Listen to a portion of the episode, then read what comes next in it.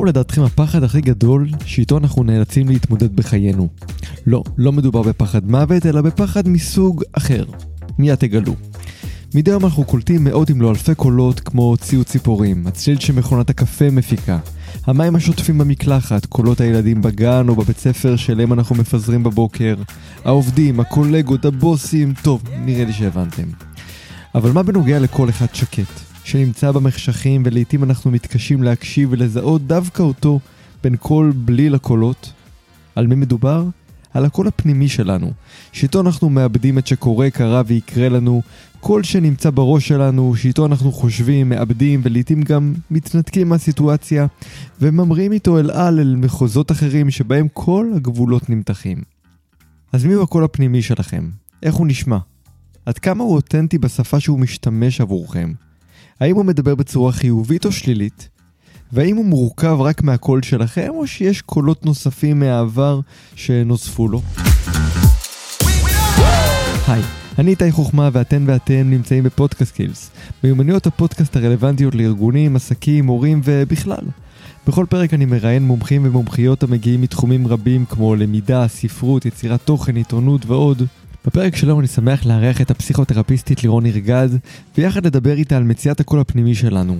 היא באמצעות הטיפול בקליניקה, ואני באמצעות ההקלטה באולפן, כשאוזניות נמצאות על הראש, והקול המהדהד נמצא באוזניי בזמן שאני מדבר, בדיוק כמו שאני עושה בזה הרגע.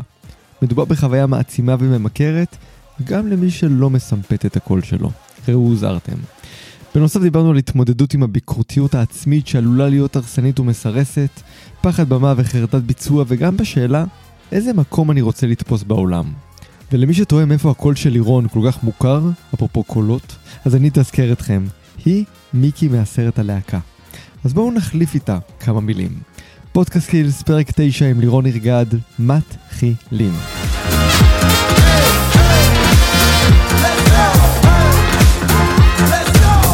שלום ללירון ירגד. שלום לאיתי חוכמה. פסיכותרפיסטית שפועלת בתל אביב. נכון. והיום אנחנו נדבר טיפה על הסטינג של עולם הפסיכולוגיה. אוקיי. גם נדבר על המקום שדומה וגם שונה בין האולפן לבין uh, הקליניקה. בין האולפן? בין האולפן של הפודקאסטים של הרדיו לבין הקליניקה. אה, אנחנו אוקיי. מול, מול המרואיינים מול המטופלים. ונאמר שאת התגלגלת בעצם לעולם הפסיכולוגיה, הפסיכותרפיה, ולפני כן היית בגלגול הקודם שלך היית אה, שחקנית, זמר. נכון. כן. וכמה באמת עוד נשאר, אה, איזה, את יודעת, מבחינת ההתפתחות שלך, באיזה מקומות את עדיין מוצאת את החיידקים הקטנים האלה של השירה ושל המשחק באים לידי ביטוי מול המטופלים שלך, אם בכלל?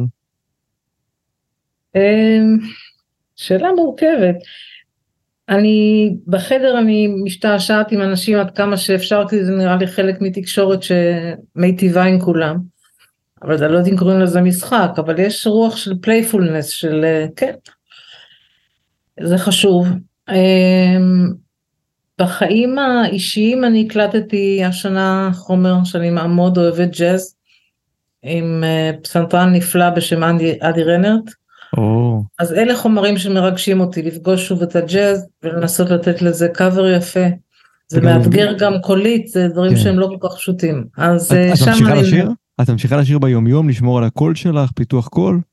אה, לא מאוד מאוד, אבל אני הפסקתי לעשן למשל לפני כמה וכמה שנים בגלל השירה. זאת אומרת, יש כן משהו שמכבד את זה באיזשהו אופן. טוב, יש לא. כבר, קווי דמיון עם גידי גוב, עדי רנרט הרי גם כן אחראי על אחד האלבומי ג'אז שלו, של ריקוד ירח. כן. אז מי יודע, אולי אפילו דואט.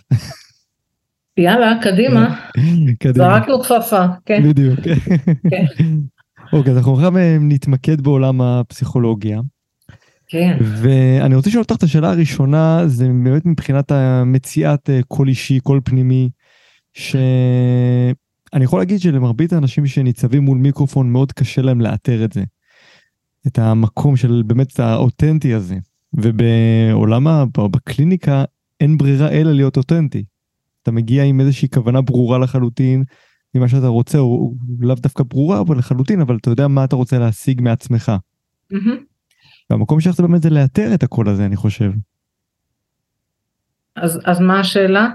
אני שואל, איך את עושה את זה? מה הכלים שלך לאתר אה, עבור המטופל שלך את הקול הפנימי שלו? אני אגיד כמה מילים על הקול הפנימי בכלל, איך שאני תופסת אותו, okay. אוקיי. לפני שאני מקווה שזה באיזשהו אופן גם יענה.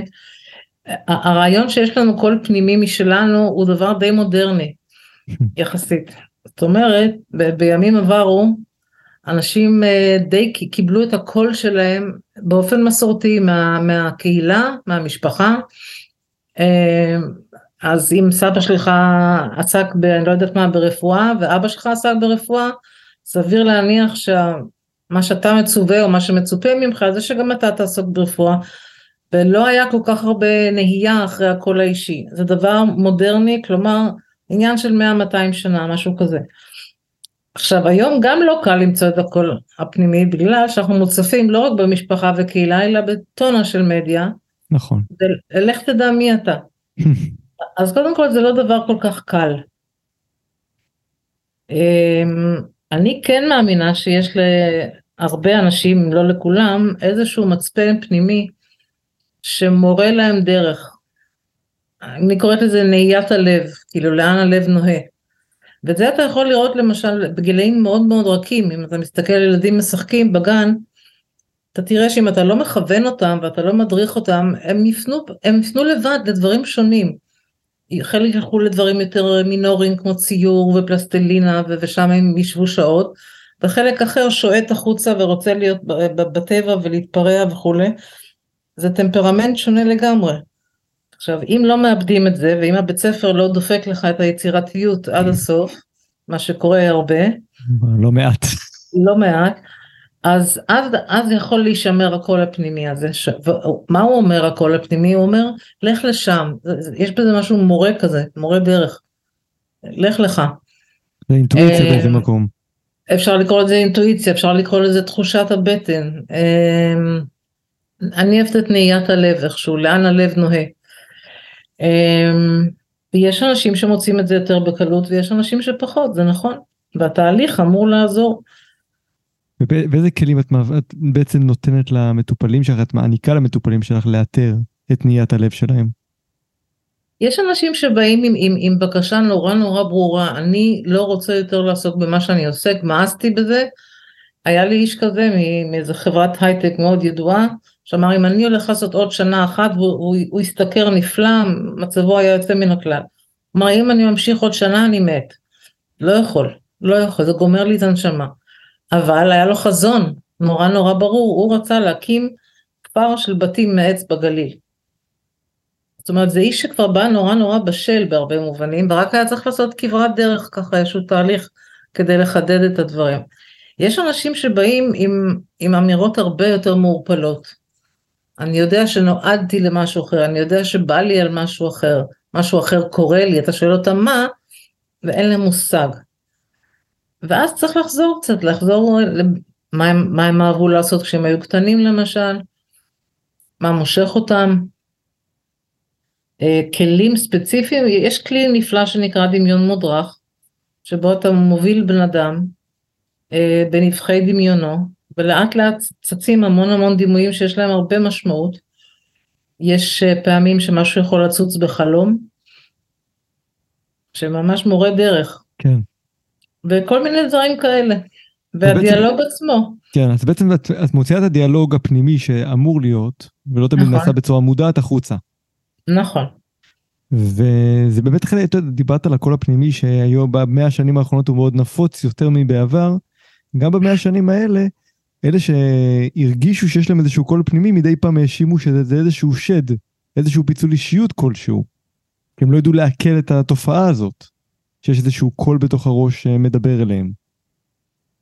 אמ, טוב, צריך להסתכל אם אנחנו מדברים על קהילה ושבט, יש דבר נורא נורא מעניין, שהרעיון של הפרט יש לו משהו להגיד אה, יכול נורא להתפרש כ... אתה יודע, כ... כמהפכה. נכון. וה... והשבט וה... או המשפחה יעשו הכל כדי לשמר את הקיים, זאת אומרת, עשה סטטוס קוו, כן? זה בדיוק הנקודה, כן. צריך, גם... צריך המון המון תעוזה, חוץ מלאתר מהו צו לבך ולאן אתה רוצה ללכת וכל זה צריך המון אומץ. נכון. וחלק מהאומץ הזה באמת לשבת ולהבין עם עצמך או בעזרת אה, מטפל, מה אתה באמת רוצה ומי אתה. נכון. מה שמוביל אותי לנקודה הבאה זה ה setting. כן. ה setting עצמו של הקליניקה, אני, אני כן רואה איזשהו דמיון בין העולם, ה, בין האולפן לבין הקליניקה. מאחר כן. כשאתה יושב מול המרואיין, כמו שעכשיו אני יושב אמנם בצורה דיגיטלית מולך, יש פה איזשהו setting מאוד מאוד ברור ומאוד מוגדר. ואני מבחינתי תמיד כשאני יושב מול מרואיין, אני נותן לו את התחושה שהוא יכול להגיד הכל. אין פה ביקורתיות, אין שיפוטיות, הוא באיזשהו... הוא במקום בטוח. כן. אבל גם קליניקה היא כזאת. קליניקה אמורה לתת אווירה של מקום בטוח, ללא ספק. קליניקה היא הסכמה, קודם כל יש חוזה בין שני אנשים שנפגשים בשעה מסוימת, במקום מסוים, בתשלום מסוים, זה הכל דברים שהם אמורים להיות מאוד ברורים מההתחלה, וכמובן עם קוד אתי מסוים שצריך להתקיים, שאמור להתקיים. לא מתקיים תמיד לצערי, אבל אמור להתקיים. אז זה, זה, זה ה basic הגדרות של setting, זה זמן, מקום, תשלום, קוד אתי, ומה המטרה? למה אנשים באים? כל אחד עם התחום העניין הסובייקטיבי שלו. כן, אנשים באים כל אחד עם העניין הסובייקטיבי שלו, אבל בגדול בגדול, בהכללה, אנשים באים כי הם רוצים הקלה מסבל. הסבל הזה לובש הרבה פנים. כן. יכול להיות משהו פנימי בינך לבין עצמך, בינך לבין יחסים שלך עם מישהו קרוב לך, אה, יחסים מול עבודה זה נושאים שעולים הכי הרבה, אבל יש המון המון מכאוב מהמון המון סוגים. ה setting עוסק הרבה מאוד בהקלה מסבל. וגם אוזן קשבת שמחפשים. שמישהו כן. יקשיב כן. להם, שמישהו יקבל אותם כמו שהם. שמישהו יקשיב להם, אנשים באים משתי סיבות עיקריות, אחת היותר נגיד אה, קלה, זה כי הם רוצים להתפתח, כמו שאמרת קודם, יש לי איזה קול פנימי שמורה לי ללכת לשם ולשם, בואי נצא למסע, שזה זה חביב. אבל יותר מגיעים אנשים במצבים של משבר. זה, זה, זה התחום שבעיקר גם התמחיתי, ליווי במצבים של משבר, שזה חולי, אובדן, שינויים גדולים דרמטיים. אה, ש, שמה, שמה הנפש עוברת איזשהו תהפוכה. מה שמוביל אותי לנקודה הבאה. כן. אלא אם כן את רוצה להגיד עוד משפט. לא. אוקיי. מוביל אותי לנקודה הבאה של uh, משברים, משברים אישיים שאנחנו חווים uh, ברמת החיים הפרטיים שלנו, אז כן. אנחנו צריכים להגיע למקום העבודה שלנו. כן. ואיך אנחנו מייצרים את החיץ הזה, אם בכלל, אם אנחנו מצליחים לעשות את זה, בין החיים האישיים שלנו לבין מקום העבודה, שאנחנו פתאום נמצאים באיזושהי אינטראקציה עם הבוס, עם קולגה, עם לקוח, עם ספק, לא משנה עם מה, ואיך אני לא נותן לזה להשפיע ברמת השיח, ברמת האינטראקציה הזאת. כיוון שדיברנו טיפה לפני השיחה, אני אזכיר לך שאמרתי שאני בכלל לא בטוחה שאנחנו כל כך יכולים להתעלות, תלוי בגודל השבר. אם אני עכשיו קמתי מהשבעה, חס וחלילה, של מישהו שמאוד קרוב לליבי, יש להניח שאני לא אתפקד בשבועות הבאים בדיוק בדיוק באותו אופן שתפקדתי בעבר. נכון, אבל פה אני אאתגר אותך. בבקשה. בשבעה, הסביבה כן. העוטפת מבינה את זה, זאת אומרת, סביבת העבודה מבינה שעובר עלייך משהו, והם יודעים טיפה להתרחק במקום עבודה סביר שבאמת אה, מתייחסים לעובדים בצורה מכבדת. בואי כן. ניקח משבר שאנשים לא מודעים אליו, משבר אישי שעכשיו את עוברת איזושהי חרדה, איזשהו דיכאון שאת אה, נכון. עובדת עליו עכשיו מול המטפל, מול המטפלת שלך. נכון. ואז איך אנחנו מצליחים להסוות את זה? אני אגיד תשובה שהיא אולי לא פוליטיקלי קורקט, אבל מש... איך? בקושי, עם הרבה קושי, ככה, ככה מסווים את זה. נורא תלוי עד כמה הסביבה היא באמת תומכת וחמה. ועד כמה היא מאפשרת, ועד כמה מותר באמת לדבר שם גם על משברים אישיים ולא, לאו דווקא הדברים הגדולים והדרמטיים. אמ, אני לא יודעת אם תמיד אפשר להתעלות. איך את מצליחה להתעלות מול, המט... מול המטופלים שלך? איך אני מצליחה כן. להתעלות? אה, שאלה טובה. אמ, גם את אדם שעובר משברים אה, עם עצמך, עם הסביבה שלך, ואת צריכה באיזשהו מקום להסוות את זה. בוא לא נגיד, לא, במצבים לא... הכי הכי קיצוניים, איפה שאני חושבת שאני פשוט לא עד כדי כך מוצפת, אני לא אתן שירות, אני, אני אגיד שאני עכשיו במצב של כך וכך ולזמן מה אני אעדר מהעבודה, זה, זה הקיצוני. אוקיי. Okay. ומעבירים, במצבים אחרים, אמ, יש משהו בגורם האנושי שאם אתה יכול להביא אותו ורק להגיד אני עוברת תקופה מורכבת וזהו, מעבר לזה לא. אתה מביא את הגורם האנושי לחדר ויש שני אנשים שיושבים בחדר, המטפל זה תפקיד, מאחורי זה יש בן אדם. ואז יושבים עם האנושיות, אם אני יכולה לשבת עם מישהו, בוא ניקח סתם דוגמה, מישהו מטפל בהורה מזדקן עם, עם אלצהיימר, וכבר לא יודע פשוט איפה הראש שלו עומד מרוב משמרות לילה וזה. אם אני יכולה להגיד לו, אוי, אני יודעת על מה אתה מדבר, אני מכירה את הלילות האלה, אז הנה, הבאתי גם משהו ממני, משהו מהסיפור שלי, והוא יודע שאני יודעת על מה אנחנו מדברים. אמפתיה. אמ, אמפתיה, בדיוק, הרבה מאוד אמפתיה. אני אגיד עוד דבר, אמ, לתפיסה הבודהיסטית הייתה השפעה מאוד מאוד עצומה על החיים שלי. אני כבר בתוך הריקוד הזה 30 שנה בערך.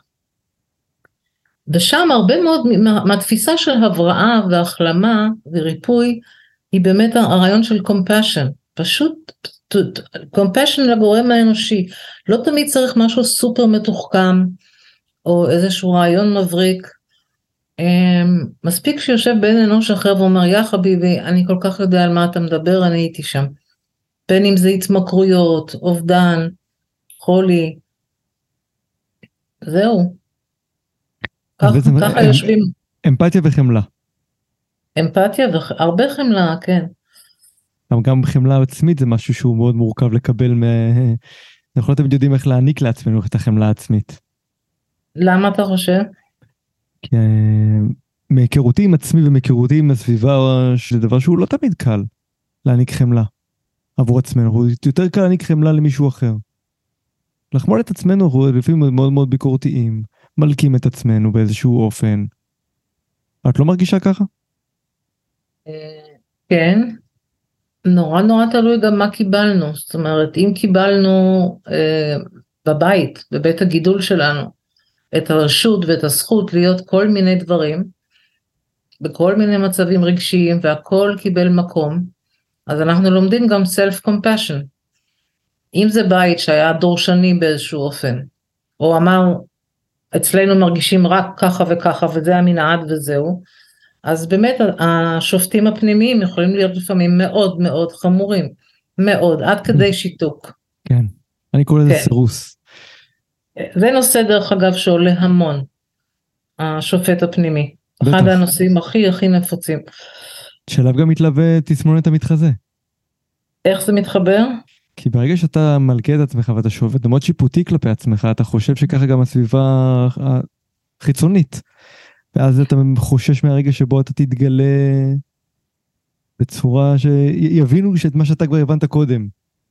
שיום אחד. כן, בדיוק. מה יקרה יום אחד? יום אחד יצעקו המלך הוא עירום. המלך הוא עירום, כן. עם השופטים האלה עשיתי הרבה מאוד עבודה עם אנשים, עבודה מעניינת מאוד. הם יכולים להיות מאוד עוצמתיים, וצריך לדעת לנהל איתם דיאלוג, דיאלוג חכם. איך את מסתכלת נגיד על עצמך בסרט הלהקה היום? איך, איך קפצת לשם פתאום? כי, זה, כי את יודעת איך, איך קפצתי? נו. No. בדיוק במקום הזה. של איך אנחנו מסתכלים על עצמנו, גם פה הנה דיברת על חמלה. נוח לך לראות את עצמך? נחמד לי לראות את עצמי, ראיתי את הסרט הזה המון פעמים. את לא, את לא מהשחקנים שלא רואים. לא, ראיתי, ראיתי, ודאי ראיתי, אבל uh, בכל זאת איתי עברו 45 שנים, תקשיב, זה פיסת חיים. כן. עכשיו, אף אחד לא האמין שהסרט הזה יהפוך להיות קל מובי, זאת אומרת, עשינו סרט, זהו. והוא תפס איזשהו מקום בלתי רגיל ב... כן, בתרבות המקומית. אז אני מסתכלת על, אני קוראת לזה חסד נעוריי. היה על הכיפאק. כן, את לא, את לא מסתכלת על זה באיזושהי תחושה של ביקורתיות כלפי עצמך, ואיך היית ככה ויכולת להיות אחרת. למה יצאתי מהצבא, אני אז בקושי פעם ראשונה ראיתי מצלמה, מה שכן היה רומן גדול עם הקולנוע, אני מאוד אהבתי סט, הכל, כאילו את התאורה, את המצלמה, את ה... את הבימוי, הכל נורא נורא עניין אותי, אני הרגשתי שהגעתי הביתה, להבדיל דרך אגב מהתיאטרון. התיאטרון היה מאוד מלחיץ, לא, לא, הקהל החי הזה, שהכל קורה בשעה וחצי, ולא, תשמע, קולנוע זה סוג שאנשים לא לוקחים את זה בחשבון, כי אנחנו מוצפי מדיה היום, אבל נכון. קולנוע זאת מלאכה, זה בית מפעל מדהים. יום על הסט זה דבר שהוא כיף לא נורמלי. היית עכשיו אז... חוזרת אה, לגלם איזושהי דמות בסרט? בקולנוע? כן. בשמחה, כן, בטח. אז הנה עוד קריאה. קולנוע כן, תיאטרון לא. תיאטרון לא. טוב, היה לך ניסיון גם עם אה, ניסים אלוני. היה לי ניסיון נפלא עם ניסים אלוני, כן. והוא היה אהבה גדולה בחיי, ולצערי כבר לא איתנו, אבל ממש זכות גדולה. אחד האנשים היותר מרתקים ויותר יצירתיים שעבדתי איתם, כן. אז דיברת על תיאטרון ודיברת על עמידה מול קהל. כן. זה בדיוק, זה בדיוק רגע של לחץ יכול גם מאוד מאוד לשתק. פחד נכון, במה. נכון. גם חרדת ביצוע. לגמרי. וזה גם משהו שמשפיע הרבה מאוד על מקומות עבודה. הרגע הזה שבו אנחנו צריכים אפילו ברמה הכי הכי שטותית ופשוטה, ללחוץ על הקליק לשלוח, לשלוח מייל. כן. אנחנו פתאום יכולים להיכנס לאיזשהו מצב לחץ מאוד מאוד גדול. וגם פה איך אנחנו מצליחים בעצם להתמודד עם זה. עם הפחדים האלה שהם יכולים לפעמים לשתק אותנו. פחד קהל, ממה שאני זוכרת, נמצא במקום הראשון ברשימת פחדים. זה לפני פחד מוות אפילו, אתה יודע? די, לא, לא ידעתי. שכוח יהיה. כן, אם אני לא טועה, אני זוכרת ככה by the book. במקום הראשון, אחר כך יש מעבר דירה, יש כמובן מותו של מישהו יקר ודברים כאלה, אבל בין הפחדים הבולטים והניכרים זה עמידה מול קהל, המון אנשים וואו. פשוט משתתקים מזה. לגמרי. את חווית כזה בסוג של פחד? אמ, אני חושבת שבסך הכל בתיאטרון כן, בקולנוע לא. בקולנוע יש לך גם מה שנקרא טייק 1 וטייק 2 וטייק 3, זאת אומרת יש את האפשרות התיקון. גם אין כל כך הרבה קהל כמו מול, אה, מול במה כן, בתיאטרון במידה מסוימת כן. אה, בשנים שלימדתי והדרכתי אחר כך קבוצות ועשיתי את זה הרבה שנים לפעמים, לא תמיד, לפעמים. ואיך את מתמודדת עם פחד קהל? מה את עושה? באנגלית אומרים feel the fear and do it anyway. אתה הולך, אתה משקשק. אחת הדרכים שאני יודעת, עובדת אה, בשביל חלק מהאנשים, זה פשוט גם להגיד לאנשים מה קורה. שוב, להביא את הגורם האנושי, את הבן אדם. שלום, אני נורא נורא שמחה להיות כאן, מתרגשת לאללה. הדופק שלי עכשיו טגה טגה דם, לא יודעת מה, אבל אני נורא רוצה לתת לכם את מה שבאתי להביא היום. ולאט לאט זה ממיס את זה. כי מה שקורה זה שיש איזשהו, בעצם פורקת החוצה את הפחד. בדיוק, במקום להשאיר אותו... את האמפתיה של הקהל. כן. עם הגיחוך הקטן הזה של, שאנחנו מבינים אותך, כי כולנו לא רוצים להיות עכשיו במקומך. כן. אז זה מתפוגג. כן, אני מכירה המון אנשים שנמצאים על הבמה ו- ועם חרדות תמיד, כל השנים, ולמרות ועל אף. ואם זה לא נכון. עובד אז לוקחים קסנקס. נורא, נורא פשוט. אז הנה עוד המלצה, אני מסתכל על זה כמו קפיצת בנג'י. כן, נכון. פשוט קופץ לבמה ואז זהו. אתה, אתה מול הקהל ויש שתי אפשרויות. או שאתה עכשיו משתתק, או שאתה פשוט מתחיל לפעול, וגם אם אתה משתתק, השמיים לא נופלים. נכון. ועוד דברים שאפשר לעשות בעבודה פנימית יותר, אה, זה לא, לא חייב להיות מטפל, אבל סתם, מה הסיפור הזה של הקהל רוצה ממני משהו, בא לקחת ממני משהו, לתת המון משקל לקהל. שאלה הרבה יותר, אה, אני חושבת, אה, מעודדת, זה לשאול מה אני בא לתת. למה אני פה בכלל? נכון. זה לא שמישהו... כן. מה באתי לתת לכם? מה באתי להעניק? זה לא שמישהו בא וגרר אותי לעבר הבמה, זה באמת הייתה פה איזושהי פעולה מושכלת שהביאה אותי לכאן. כן, אז יש כאן איזשהו משהו שאני רוצה לתת. זה לתת מההשכלה שלי, מהחוכמה שלי, הכישרון שלי, ה-whatever. ואז קצת השד הזה שנקרא הקהל, קצת מאבד מה, מהעוצמה ומהכוח שלו, או מהכוח המשתק. הפחד הבמה גם מלווה אנשים ב, גם במקומות עבודה, גם אפילו בישיבות, זאת אומרת לא כן. במקומות שבהם יש קהל. Mm-hmm. בישיבת עבודה, שיש נניח עשרה אנשים וצריכים לדבר מול הבוס, כן. ואז הם מתחילים לחשוב מה הם, מה הם רוצים להגיד, ואיך הם הולכים להגיד את זה, ובאיזה צורת חיתוך דיבור הם הולכים להשתמש, כן. אז כשזה מגיע תורה הם פתאום משתתקים. נכון. או, לא, או אפילו לא מעזים לומר שום דבר, כי הם פשוט לא רוצים להיכנס לתוך הת... המקום הזה שבו תסמונת mm-hmm. המתחזה עלולה להתגלות. אבל איכשהו זה מחזיר אותי לתחילת השיחה של הקול הפנימי. אם, אם בן אדם יושב בישיבה ומתחיל להבין שיש לו מידה של השפעה, לא שליטה, השפעה יש לנו. נכון, אם הוא יגיד כך וכך, מישהו עשוי או עלול לאהוב את זה, או, או לא, זה נכון. ועדיין מוכן לשבת ישר על הכיסא ולהגיד כן, אבל זאת דעתי, זה להתחיל לתת לעצמך מקום בעולם. ופה אני לוקח אותך לעוד נושא. כן. נושא, המשוב, הביקורת. כן. מה איתה? שפתאום אה, מישהו עלול להתנ... להתנגד לדעה שלך. And so? בדיוק, and so. אבל ברגע שאין לך, לך את הקול הפנימי המאזן, וה... שנותן לך את העוגן הפנימי שלך, mm-hmm. קל מאוד לערער אותך במקום הזה. כי אתה עלול פתאום להגיד, אני יודע שאני אני מבין על מה אני מדבר, אבל פתאום mm-hmm. נשמע מישהו עם טון דיבור הרבה יותר חזק, הרבה יותר יציב, הרבה פחות מהסס, שיכול באיזשהו אופן לפקפק בך. Mm-hmm. אתה מוצא את עצמך מפקפק באמירה שלך. Mm-hmm. ואז זה שוב מוביל אותנו לנקודה הזאת שקודם כל באמת למצוא את המקום ואולי אפילו את העובדות, את הנתונים שאתה מראש מדבר עליהם, מציג אותם. אתה יודע, אני, אני בן אדם שלטוב ולרע, שבדרך כלל דיבר את, את דברו. אולי בזה אני גם יכולה להתחבר לסרט, זאת אומרת, היה משהו נכון. ממני, היה משהו ממני שם, זאת אומרת, ללא ספק, שאבי זיהה וזיהה נכון. הקול האותנטי הוא, הוא, הוא, הוא קול, אמ, הוא, צריך, הוא אמיץ קודם כל, והוא מוכרח לעמוד איתן מול זה שאולי הוא יפסיד נקודות פופולריות. כן, יכול להיות שאני אגיד א', ב', ג', ומי שמולי חושב אחרת, and yet, אני עדיין חושבת שככה וככה וככה. כולה ביטאתי מחשבה. זה כמו לחזק, אתה יודע, זה כמו לחזק שרירים בגוף, זה, זה לחזק אה, שריר מנטלי ולחזק אה, דימוי עצמי, אלה דברים שאפשר לתרגל אותם. זה, זה דווקא כן מסר חשוב. זה לא או, או שזה בא מן אללה או שזה איננו, לא, לתרגל.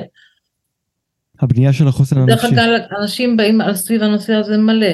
בין אם זה בני זוג שלא יודעים איך לענות אחד מול השני ומול קונפליקט, בין אם זה הורים מול ילדים, בין אם זה, כמו שאתה אומר, מישהו שהיה בישיבה או משהו כזה. אנשים מעלים את זה הרבה, האם להשמיע את קולי. והתשובה היא תמיד כן. נו, אני שואלת אותך, בסופו של דבר, מה קורה אם בן אדם מעביר את החיים שלו בשיתוק? זה נורא, ואיום. זה לשבת על הגדר. זה להיות קצת מת, לא? נכון, כן, זה לצפות בחיים קורים, מתרחשים, ואתה לא נמצא בלופ הזה. אתה מחוץ למשחק. השאלה גם בן אדם אמיץ מספיק בשביל להגיד, יכול להיות שיהיו כמה אנשים שלא יחבבו את מה שאני אומרת. יכול להיות שיהיו אנשים שיהיו ניטרלים למה שאני אומרת, ויהיו כאלה שדווקא נורא יתלהבו. ואם אני יכולה לחיות עם שלושת האפשרויות האלה, אז אפשר להתחיל לפתוח את הפה ולדבר. נכון. דרך אגב, אני חושב שברגע שאתה מצליח לעורר איזושהי תגובה בקרב אנשים אחרים, זה אומר שאתה חי. זה אומר שעשית משהו. אם אנשים מגיבים אליך בצורה אדישה, כנראה לא עשית, ש... אמרת את המובן מאליו.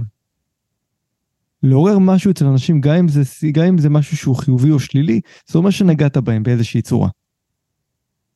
איכשהו השאלה, השאלות שאתה מעלה, נורא מעלות אצלי את הנושא של לתפוס מקום בעולם.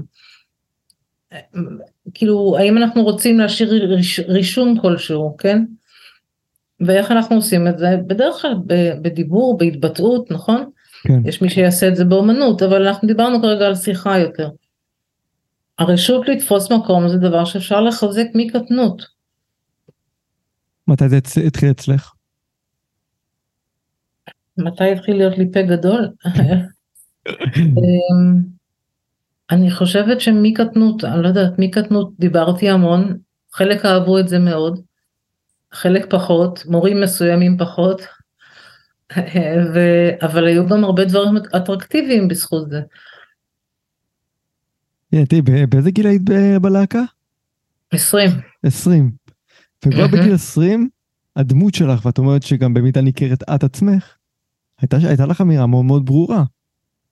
נאמר בתור מיקי, מיקי היא, היא, היא לא פריירית בכלל, Mm-hmm. דמות נשית מאוד חזקה. אנחנו מדברים על תקופה שהנשיות היא לא הייתה חזקה כל כך. נכון. ואני אפילו מדבר על הלבן, כן לבן וכל העניין הזה שזה זה היה מרכז הספוט, אבל הייתה פה דמות מאוד דומיננטית. מנהיגה. הייתה, כן, הייתה דמות שהייתה לה אפשרות להגיד מה שמתרחש כאן הוא לא, הוא לא תקין, ולא כך מעניין אותי מה צה"ל צריך או מה אנחנו אמורים עכשיו לעשות כלהקה, אתם לא מתייחסים אלינו כבני אדם, ולפרוש.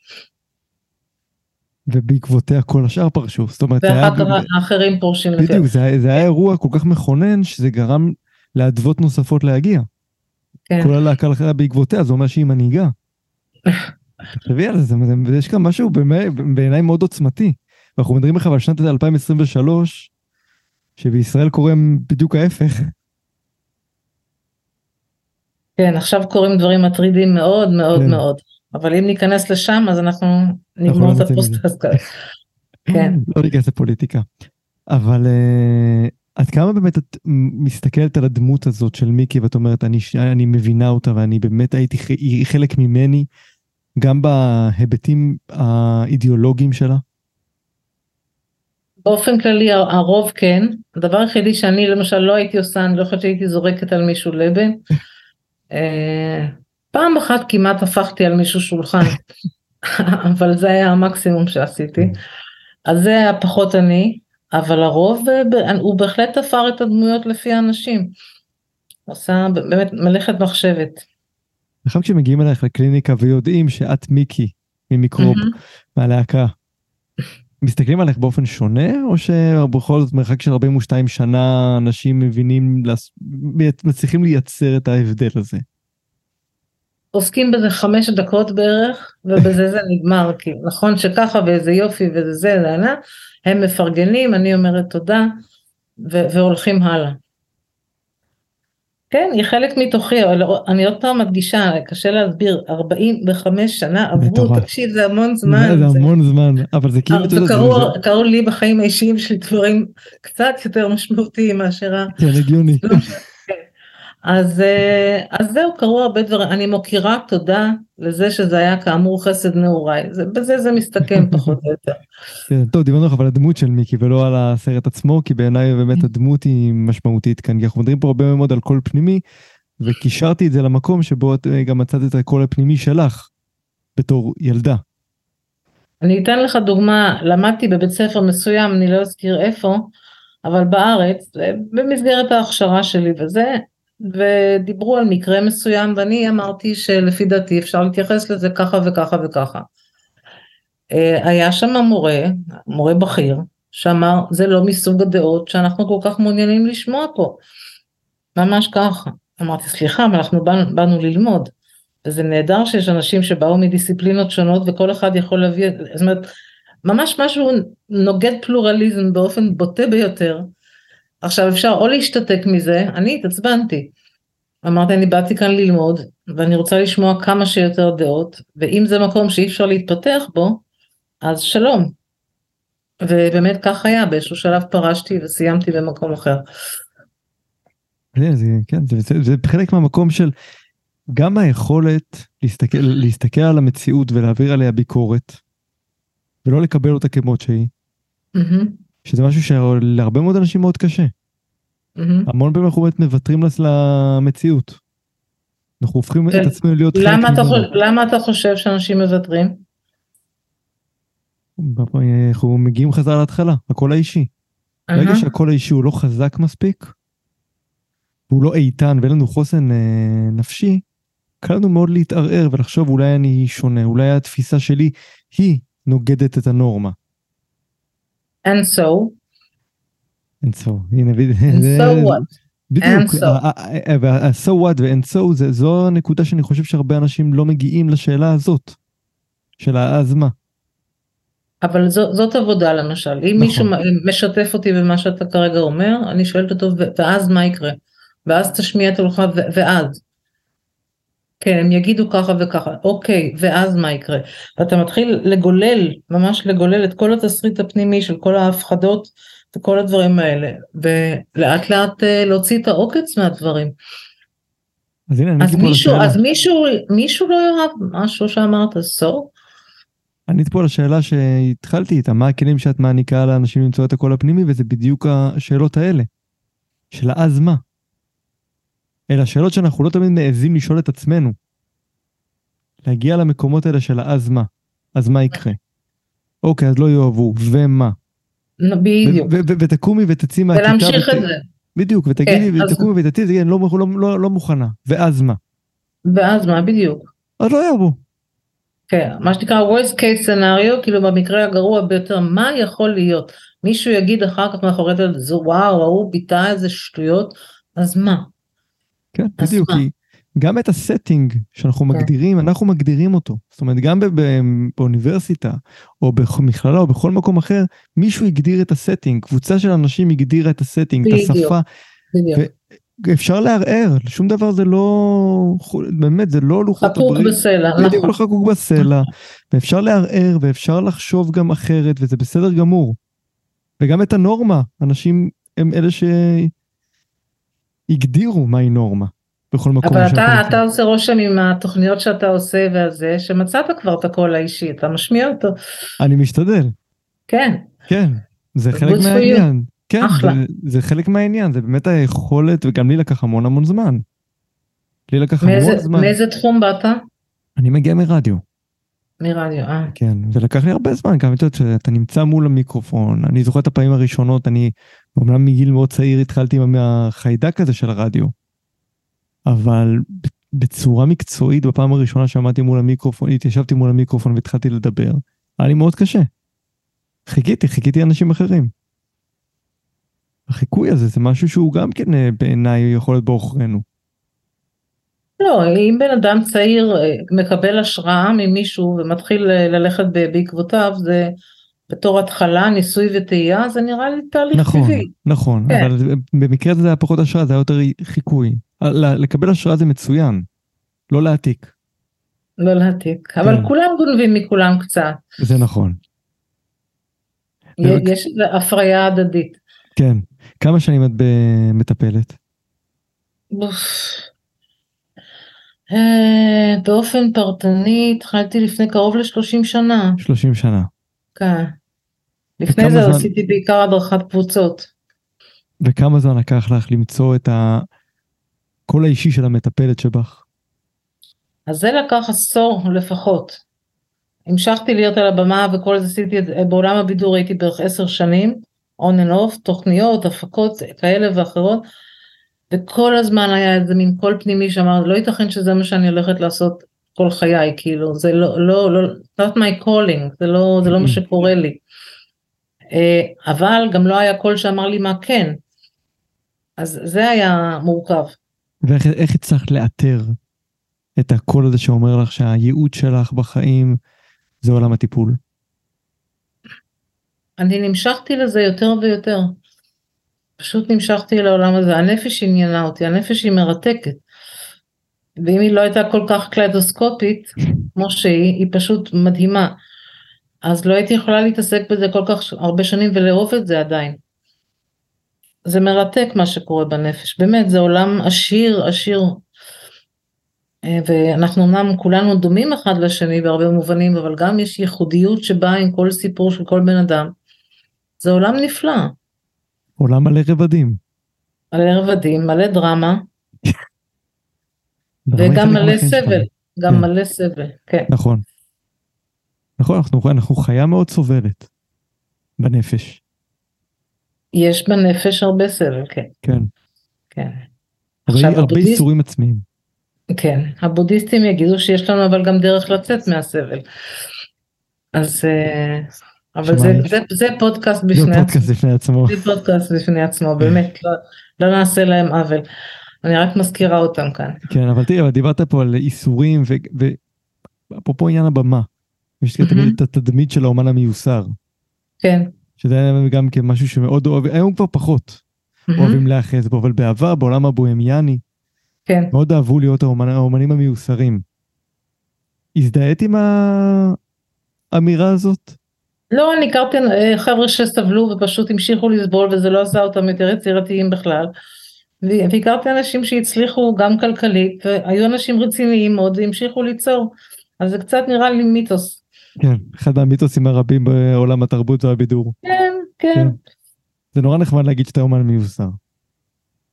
Uh, תראה, זה גם נורא שאלה, אם הסבל הוא, איך הייתי אומרת, אלסטי, אם הוא גמיש, ואפשר לעבוד איתו, יכול להיות שאפשר להגיע לכל מיני דברים. אם זה אבל להיתקע באותו לופ עוד פעם ועוד פעם ועוד פעם, אז לאן הגענו? נכון. יש שם מקום. כן. אם אנחנו נדבר על האלסטיות, האלסטיות גם מביאה, מביאה אותנו המון למקומות יצירתיים. נכון. שפה, שמאפשר לנו, לא אוהב את ההגדרה הזאת של לחשוב מחוץ לקופסה.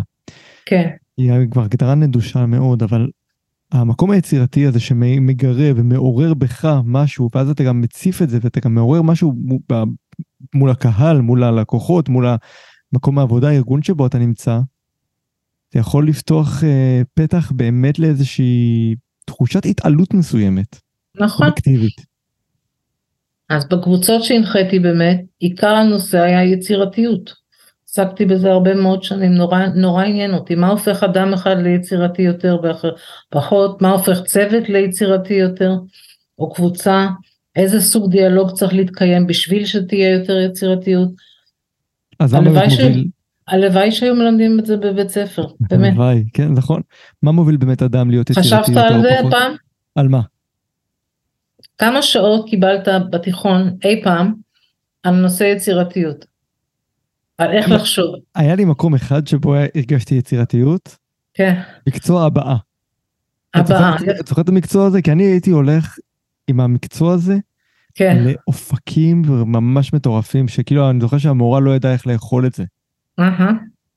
אבל זה משהו שהוא נורא, זו הייתה אינטרפטציה אישית שלי, זו לא, זו לא הכוונה של משרד החינוך. אז איך באמת אה, אדם יכול להיות יותר או פחות יצירתי? מה, מה, מה גורם לאדם להשתחרר מהבחינה הזאת? אני חושבת שקודם כל צריך להבין מה זה אומר המילה. רוב האנשים שומעים יצירתיות וחושבים על אומנות. זו האסוציאציה הראשונה. שיצירתיות שווה להיות, אה, אני יודעת מה, פסל, צייר. זה. עכשיו, נכון, גם שם צריך יצירתיות, אבל יצירתיות זה דרך הסתכלות על פתרון בעיות. זה, זה, זה ההגדרה שלי ביבש. כן. דרך הסתכלות על פתרון בעיות. זאת אומרת שממש ב state of mind אני באה למשהו וכמו שאמרת חושב מחוץ לקופסה, אה, אם תרצה לקרוא תגר על הנחות יסוד, נגיד מישהו בא ואומר הדברים הם ככה, אוקיי? ככה צריך לראות אולפן, ככה צריך לראות זה, נה נה נה, לא וואטאבר. ולשאול האומנם. מה שדיברנו קודם על היכולת לבקר. האומנם, לא. לערער לא, טיפה, כן. כן, האומנם. ומה יקרה אם, מה אם נעשה, what if, ואז אפשר לעוף. אז הייתי אומרת שיצירתיות זה ככה, קודם כל באמת יכולת לקרוא תגר על מה שקיים.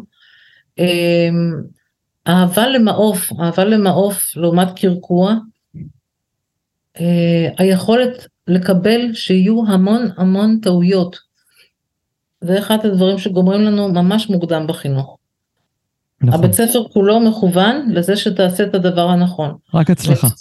רק הצלחה, ואני מבטיחה לך שלא היה לך מורה אחד שאי פעם אמר איתי איזה יופי של טעות עשית כאן, זה מהמם, איך, טעות... איך, איך, אה, כן, טעות פנומנלית, איך הגעת לטעות הזאת, מרתק. כן. אז, אז ה-state of mind של מי שגומר אה, בדרך כלל תיכון זה עשה את הדבר הנכון. ואתה מקבל אנשים לא יצירתיים שמאוד מפחדים. והדבר הנוסף שאולי נורא חשוב זה הרשות. באמת הרשות לניסוי וטעייה. בוא נראה מה קורה אם אנחנו עושים ככה, בוא נראה מה קורה אם אנחנו עושים ככה. זה, זה, זה נורא מצחיק שלא מצחיק, מאוד מעציב, שלא מלמדים אותנו, כי רק ככה מצליחים טוב יותר. זו, זו מתכונת להצלחה, לטעות ולהיכשל. בצורה הזאת תצליח בצורה מיטבית יותר. תגיע לאיזה שהם... הבנים שלי הם בוגרים כבר, אבל אני חושבת שלא השתנה שום דבר במערכת לא. החינוך. בשנים שאני ליוויתי אותם, וליוויתי מקרוב, והם עוד היו בבית ספר לאומנות, שזה כבר נחשב ליותר טוב. אה, מעט מדי שעות על, על יצירה, על מעוף, מעט מדי לא מלמדים אנשים לחשוב. לחשוב זה, זה, זה capacity, זה, כן. זה, זה מיומנות. אפשר לשכלל. נכון. עכשיו נשאל שאלה אחרונה לפני סיום. דיברת על כן. ארגונים של יצירתיות. אני רגע רוצה עוד להמשיך את הנקודה הזאת ואז השאלה כן. האחרונה. כן. עכשיו, ארגונים רוצים נורא שהעובדים שלהם יהיו יצירתיים, אבל נכון. עד גבול מסוים. נכון. הם לא רוצים, דיברת על... אה, ל- כן, ל- ל- להביט על, ה, על המציאות באיזשהו היבט יותר ביקורתי.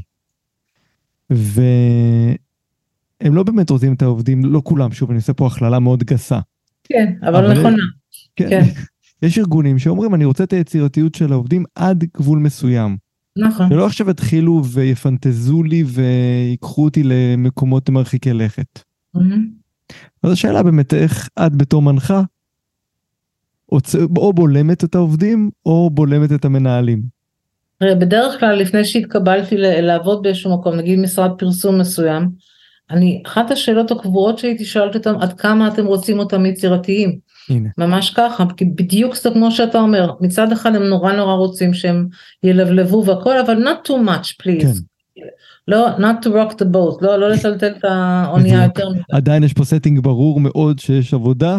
אני לא רוצה לפגוע ב setting הזה. אז זה, זה צריך לבדוק מלמעלה, מהי באמת הרשות הנתונה, האם הוא רוצה קבוצה של אנשים שבאמת יודעים לפוצץ לכל כיוון, או שזה בערבון מוגבל. זה תלוי בהנהלה. לירון ירגד, כן, היה לי כיף די, גדול, היה לי כיף גדול, גם לי, ממש נהניתי. גם לי, והמון המון תודה. תודה רבה לך. אז איזה מקום אתם רוצים לתפוס בעולם? האם מתאים לכם לשבת על הגדר או שאתם מעוניינים להיכנס פנימה, לומר את דעתכם ולהשאיר חותם על המקום והאנשים הסובבים אתכם? כל שצריך זה להרשות לעצמכם לתפוס מקום. הרבה שאלות צפו ועלו בשיחה שלי עם לירון נרגד, מהדרכים בהם אפשר לאתר את הקול הפנימי שלנו, שמתחילות קודם כל בשיחה כנה עם עצמנו, וניסיון להבין מה עובר עלינו. ואם אנחנו נלחצים, חוששים לפעול, כל מה שצריך זה להתמודד ולשאול, so what? ולהמשיך לענות לעצמנו עד שנבין שהשמיים לא ייפלו אם נרשה לעצמנו לפעול כפי שאנחנו היינו רוצים. הקול האותנטי הוא כל כך חשוב, גם בפודקאסטים, גם בעולם העבודה וגם בכלל. הרי כשיש דיסוננס בין הדיבור החיצוני לדיבור הפנימי, אנשים תוך רגע מזהים את הזיוף.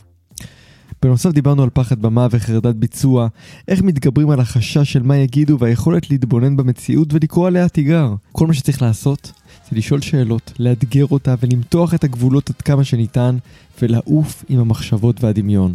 צריך לזכור שאנחנו חיים במציאות שרובה מיוצרת על ידי בני אדם, ולכן בני אדם יכולים לשנות אותה. כל מה שצריך לעשות, לבנות חוסן נפשי, למצוא את הקול הפנימי, ומשם הכל אפשרי. תודה רבה לפסיכותרפיסטית לירון נירגד, ותודה רבה לכן ולכם שהאזנתם. אל תשכחו לשים עוקב אחרי הפודקאסט בפלטפורמת הסטרימינג שלכם כדי לקבל התראה כשהפרק הבא יופץ. ואם אתם אוהבים את הפודקאסט, שימו חמישה כוכבים כדי שמאזינים נוספים ייחשפו לפודקאסט. בא לכם להתפלפל עוד על הפרקים, על הפרק, להציע נושא נוסף שאפשר לדבר עליו? הצטרפו לקהילת פודקאסקילס בפייסבוק ושתפו אותי. עד כאן פודקאסקילס להפעם, אני איתי חוכמה, נתראה בפרק הבא. ביי ביי.